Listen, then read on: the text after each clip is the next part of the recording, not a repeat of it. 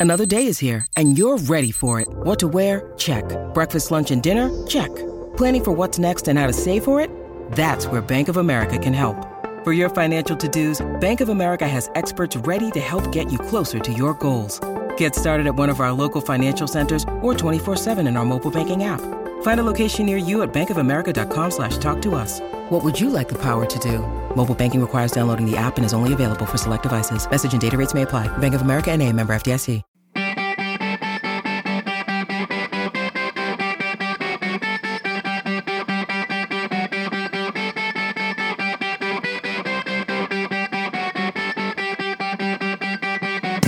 Welcome to the Hockey Think Tank Short Shifts. I'm the captain of this ride, Jehu Jeffrey Lavecchio.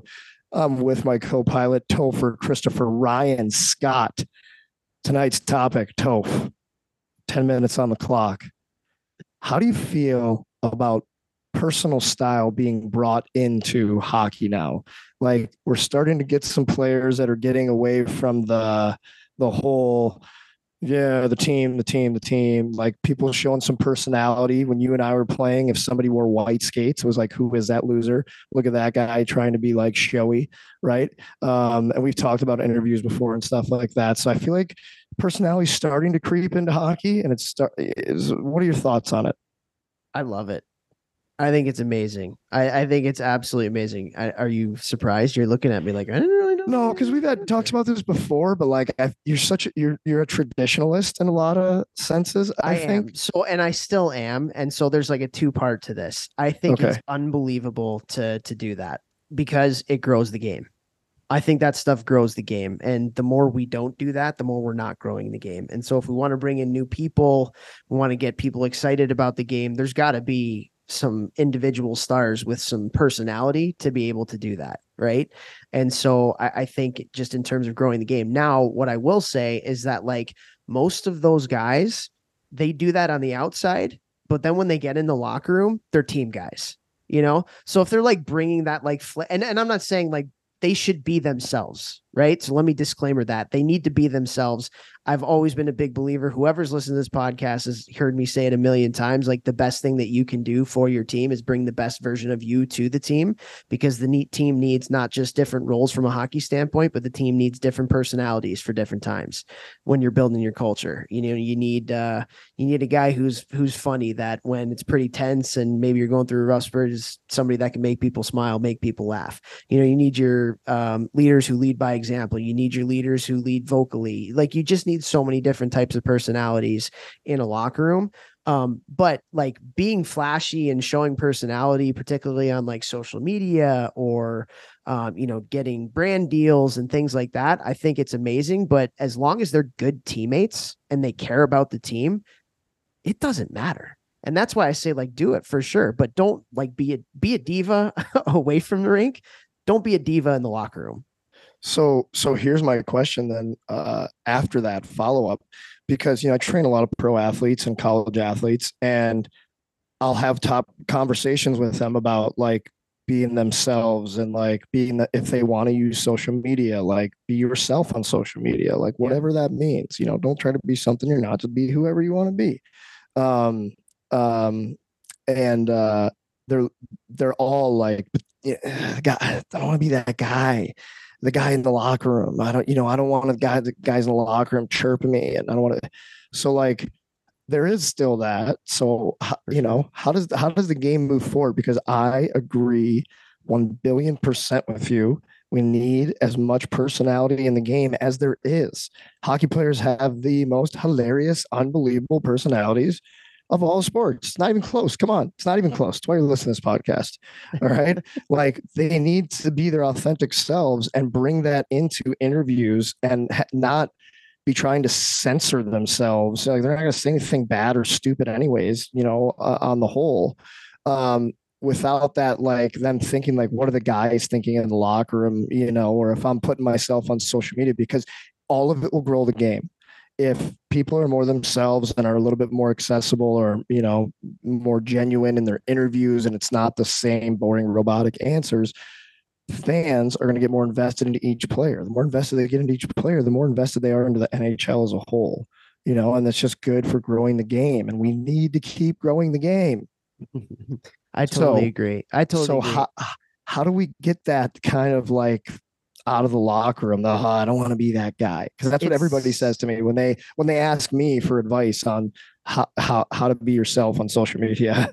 it's going to take stars doing it, man. At the end of Yeah. the day, that, that I think that's what's going to be the differentiator. And you know, like the star of of our generation is Sidney Crosby, Patrice Bergeron. Like you ain't going to see those guys doing that stuff. Um, Right. Even Connor McDavid. Connor McDavid ain't going to do that stuff. But Right. like Matthews, you know, Yeah. showing some personality, like Right. on the cover of I think he was on the cover of GQ even or some magazine like that. Um and and yeah, it's I don't have a great answer for those guys because at the end of the day there is still a stigma to it and there are still GMs that would look at a guy who's doing that stuff and be like I don't want that in my locker room. I, I think hockey is is slower than every other sport and it's why hockey is not as um as popular as a basketball or a football. Right. Like, you know, they're those guys celebrate personality. You know, you got basketball players in the NBA who have their own podcasts. How many guys have podcasts in the NHL? Connor Carrick might be the only one. Right. And, you know, and he's awesome. Yeah. But Yeah. who else is doing that? Like who else has a social media brand and things like that? You know, so it's there is still a stigma in it.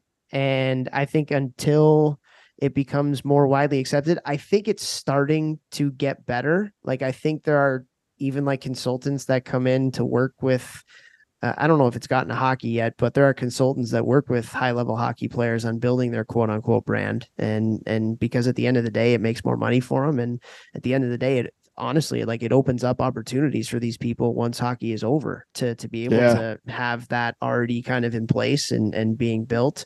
And so yeah, it's tough. I I I sympathize with those those guys who are like, yeah, I kind of want to, but I feel like I can't because I think hockey still is in a place where it's looked down upon. Yeah.